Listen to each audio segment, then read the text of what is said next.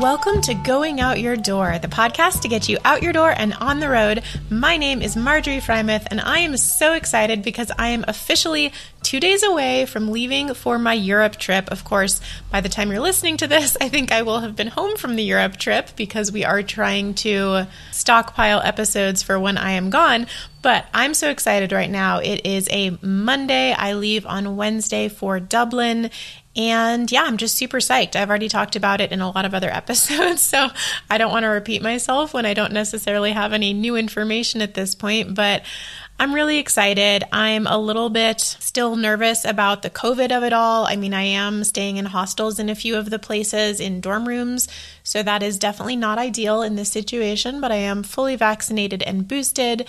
The fact that you have to have a negative COVID test to re enter the US, at least at this point in May, as I am recording this, is just bizarre to me. It's like, the US was one of the worst places for rampant spread of COVID in the midst of the pandemic. And now they're the only, we're the only holdout country, I think, one of the only countries still requiring a negative COVID test to enter. It's just totally bizarre. It's like you're more at risk of contracting it when you're in the US than in other countries, you know, again, generalizing here depending on the country, but I don't know, it's absurd to me. So that is something I need to look up and make sure that I can get that test before I come back in if that regulation is still in place in about a month. But uh, yeah, that is what I'm a little bit nervous about. But other than that, I'm just totally, totally excited. So, today we are talking about a topic that will be very relevant for me when I'm on my trip, which is how to meet people, how to make friends when you are traveling, especially if you are traveling solo.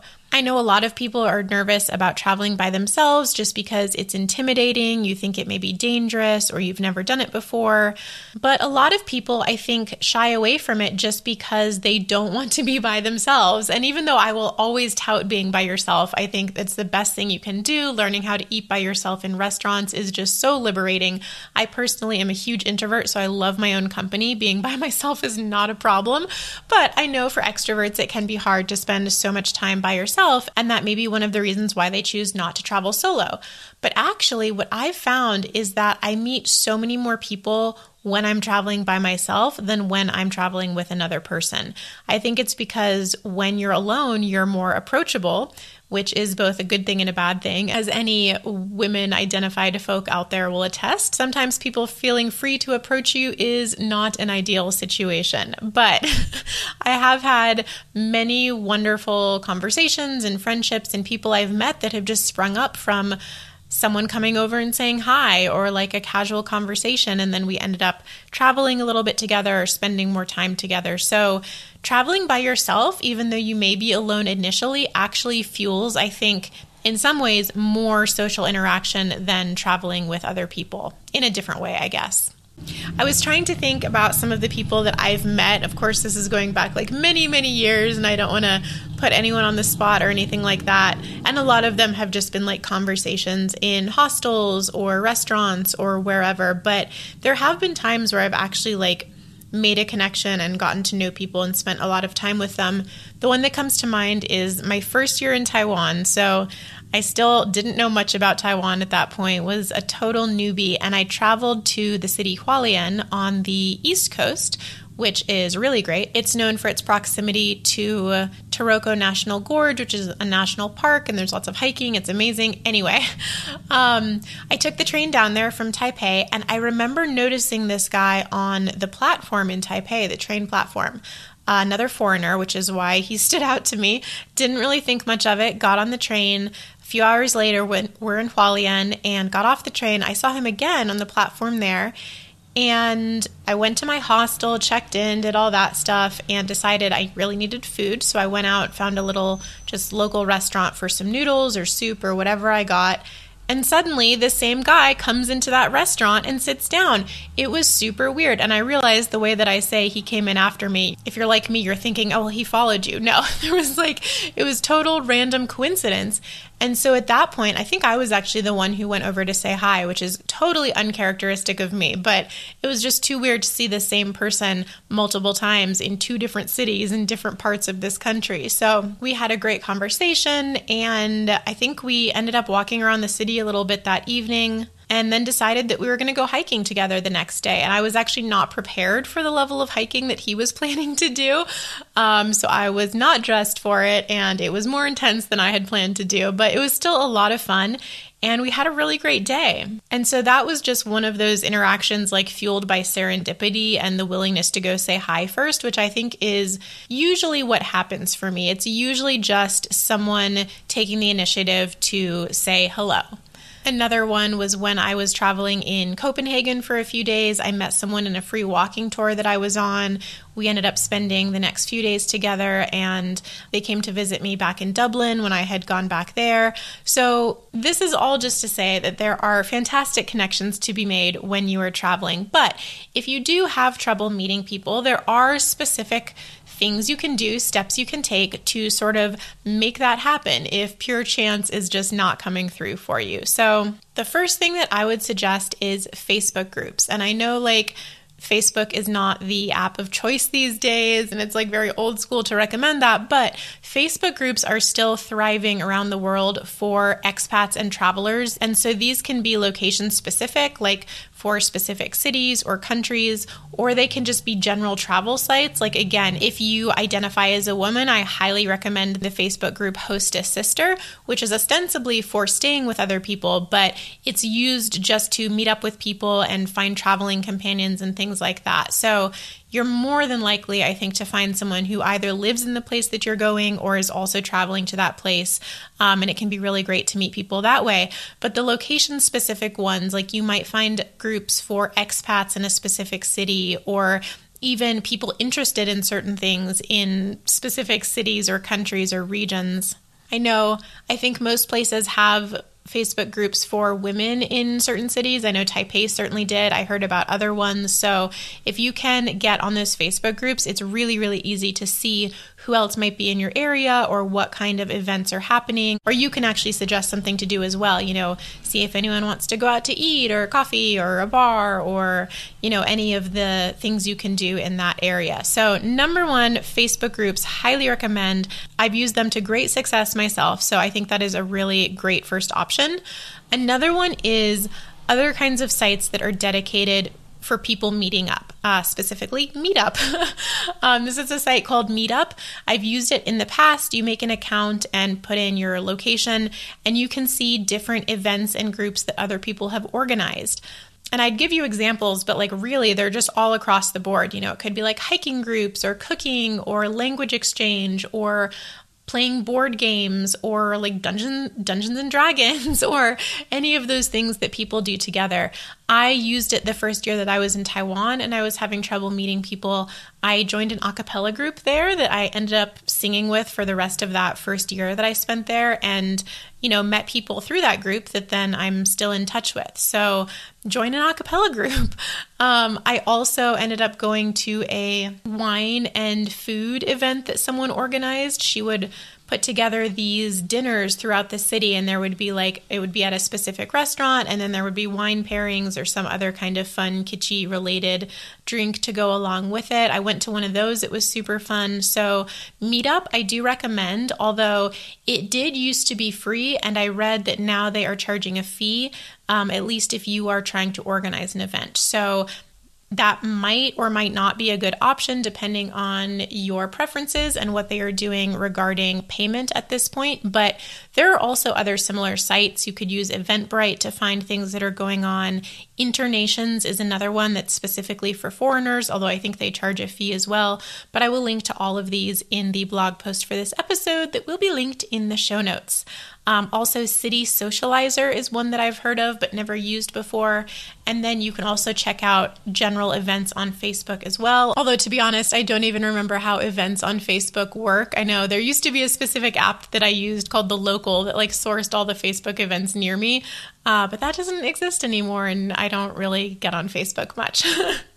except for the travel groups that I mentioned before.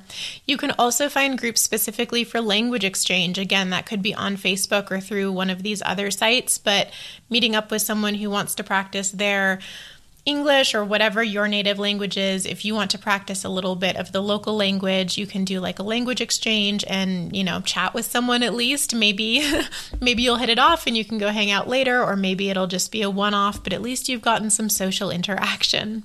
Number three, I would recommend sourcing your friends of friends. Do you know anyone who lives where you're going, or do you know anyone who knows anyone? You might even have friends who are traveling to the same place at the same time, even if you're not going together. And it seems like the odds would be against you in that case, but actually, I have a friend from college who just happens to be in Dublin, um, overlapping a few of the days that I'm going to be there, which is totally random, but of course we're going to meet up. It's so exciting. So, again, do you know anyone in that location, or do you have any friends of friends? Do they know anyone who lives there or is also going to be there? They could hook you up with them. Just really like source your network. I think that's what I've always done when I'm traveling or need a place to stay or an apartment in a random country. I always reach out to my network first, and a surprisingly high number of times that has worked out for me. So trust your circle, reach out to your circle. Number four, speaking of circles or expanding your circle, online dating, app based dating, that's always an option for getting to know more people. I don't want to cast any of my own aspersions or judgments over this or make assumptions as to what people are looking for when they get on Tinder or Bumble or Hinge or any of the other various ones that exist around the world. But if you are looking for what those apps are offering, that could be a great option. But I know some of them, probably not Tinder, but some of them do have options for meeting friends as well. Or you could just make it clear in your profile, like, hey, I'm here, totally not interested in dating or hooking up, but really just want to meet people. Like, I mean, like I always say, you do what you are comfortable with. Um, if you think that would work or if that wouldn't work, that's a decision that you can make. That's an option that's right in your phone that can basically deliver people right onto your phone, your awareness. Number five, you can often meet people through your accommodation, however, you're staying. You're definitely going to meet people if you are couch surfing or staying with someone through, like, again, Host a Sister or any of those other similar based sites that hook you up with locals to stay on their couch or in their apartment. And you never know what that's going to lead to, right? Like, you could meet this person. Hopefully, you guys get along reasonably well. You could hang out, you could do things together. But if something goes really well and you, you guys really like each other, like, you might end up hanging out with their friends or getting other connections through them them or recommendations again. So you never know where that first connection is going to lead. I know this is a little bit different because living in a place long term is different than traveling, but every time that I've ended up with like a really good core group of friends in another place has been through meeting the one person or you know the two people that then connect you with other people that they know and your circle just kind of grows from there. And so it really is just about like making that connection or meeting that one person, and your couch surfing host could be that person. Also, homestays are another option. I've never done that. I mean, certainly if you're like doing study abroad or something like that, you could have a homestay, but there may be sites or platforms. I actually need to look into this. We should do this for a future episode that connect you with homestays when you're traveling. And then, of course, there's always hostels, good old hostels that can fuel your social ambitions in so many ways. I mean, definitely just from talking to the people that you're staying in the dorm room with, I've met countless people and had so many conversations in that situation. But hostels are also a great resource for other social activities. They will usually partner with local organizations for tours or adventure activities, you know, like windsurfing or that's the only thing that's coming to mind. I don't know. Um, boat tours or whale watching, again, depending on where you are, or cooking classes, or any kind of thing that the city offers, the hostel will usually be able to hook you up with that. They will also often offer their own events. Like many hostels are attached to bars, so there could be like a happy hour or pub trivia or any kind of thing happening within the hostel itself. So it can be a little overwhelming if you're an introvert like me, but hostels are just, you know, perfect for social activities. Like if you're staying in a hostel, I really wouldn't worry about meeting other people. And then number six, you can also find those activities yourself. So it doesn't have to be through a hostel. You can do some research on your own and join a tour or take a cooking class or find a dance class or go horseback riding or whale watching, like I said, or any of these other just like myriad of things that exist in cities around the world, you can do a little digging to find them yourself, set that up. There are going to be other people there. And that's another situation where you're just sort of automatically going to meet people because you're going to be in a group of people. If you're traveling by yourself, you will very likely strike up conversations or get partnered with or sit with other people. It's just, you know, it's bound to happen. I don't have to explain to you how people meet each other, but just putting yourself in those situations where you will be with other groups of people is a great way to make friends. Like I said, I have made, I've met so many people on free walking tours, and you know, I'm just a huge proponent of free walking tours in general. I love them, but that is another benefit is being able to meet people. Also volunteering. A lot of international volunteering. Well, number 1, I should caveat this first by saying you definitely want to do your research before you engage in any volunteer activity abroad and make sure that you are not if you are American or from another western country that you are not perpetuating like white saviorism or anything like that. Uh, you want to be really careful about what kind of organizations and things that you work with because a lot of them actually don't do sort of the good that they're purporting to do. But anyway, off my soapbox. So just be careful anytime you are volunteering. And a lot of volunteering internationally is long term, you know, like several weeks or several months. But there may be a situation where you can find short term things in a city where you can just go for a day and help out with some kind of activity or situation. So that can be a great option as well. And finally, my last recommendation this sort of encapsulates all of them because you have to do this at some point, but just strike up a conversation with a random stranger. Hopefully, a random stranger who looks interesting to you, but don't be afraid to go say hi. That's not something that I actually excel at, although, like I said, I think I was the one who took that initiative with that person that I met in Taiwan. I've done it a few other times in my life. So don't be afraid to say something to them. And again, if you are an extrovert who just is really not comfortable traveling alone, being by yourself, I'm going to reiterate what I said at the beginning that I have met so many more people when I've been by myself than when I've been traveling with another friend. I think solo travelers really gravitate towards each other. We've all been spending days or weeks or however long you've been traveling by ourselves. And so we sort of are attuned to notice the other people who are also solo, or maybe you could get adopted into a group. Who knows? You know, you might meet a group of people traveling together. That's great too. But I think in my experience, it's really the solo travelers who connect with each other and, you know, get together and then may end up forming like a bigger group. I've been in situations where a bunch of a bunch of us solo travelers from the hostel have gotten together and gone out and done things. So if you are an extrovert, I do not understand, but I empathize, and you will always meet people wherever you are in the world. Especially if you're an extrovert, I don't think you need to worry about meeting people because that whole strike up a conversation with a random stranger thing is probably right up your alley. And so I'm just going to put a random plug in here for myself. Um, many years ago, I used to write for the Huffington Post when they still had their guest blogger platform open. And so I have a, a, few articles there. I think I've linked to them through various other episodes that have related. But many years ago, I wrote an article called An Ode to the People I've Met While Traveling. And I will link it in this episode as well because I sort of like poetically meander through some of the different people that I've connected with on the road, whether it was incredibly brief or whether it was someone that I then ended up spending more time with. And it really made me reflect, both writing it initially and then rereading it more recently, on the fascinating people that you encounter in in everyday life. I mean, wherever you are, but also just around the world. And I know that's probably so cliche to say, but I've just had some of the most fascinating conversations. I never would have imagined that I would end up talking on a subway platform in Prague to a Scottish man who was living in the Czech Republic and helped people escape from behind the Iron Curtain during the Cold War. Like, that's just so specific. Um, and he was the gentleman that I spoke about in the Stranger Encounters episode. So I might link to that as well because it's also related to this. So, anyway, I am meandering now, but that is all to say that you will meet the most fascinating people when you are traveling, especially by yourself. And there is no need to fear or to worry that you won't be able to meet people. It's actually more challenging to meet people when you're living long term in another place, and we will talk about that in another episode because I have thoughts there as well.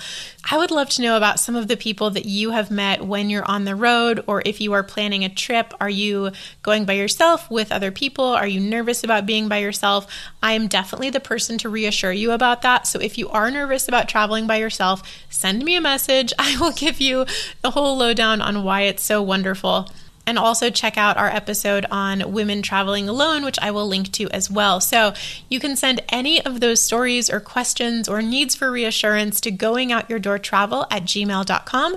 You can also find me on Instagram and Facebook and message me there at goingoutyourdoor and on Twitter at goingoutyour. And we will be back with more tips and travel tricks and all the things on Going Out Your Door.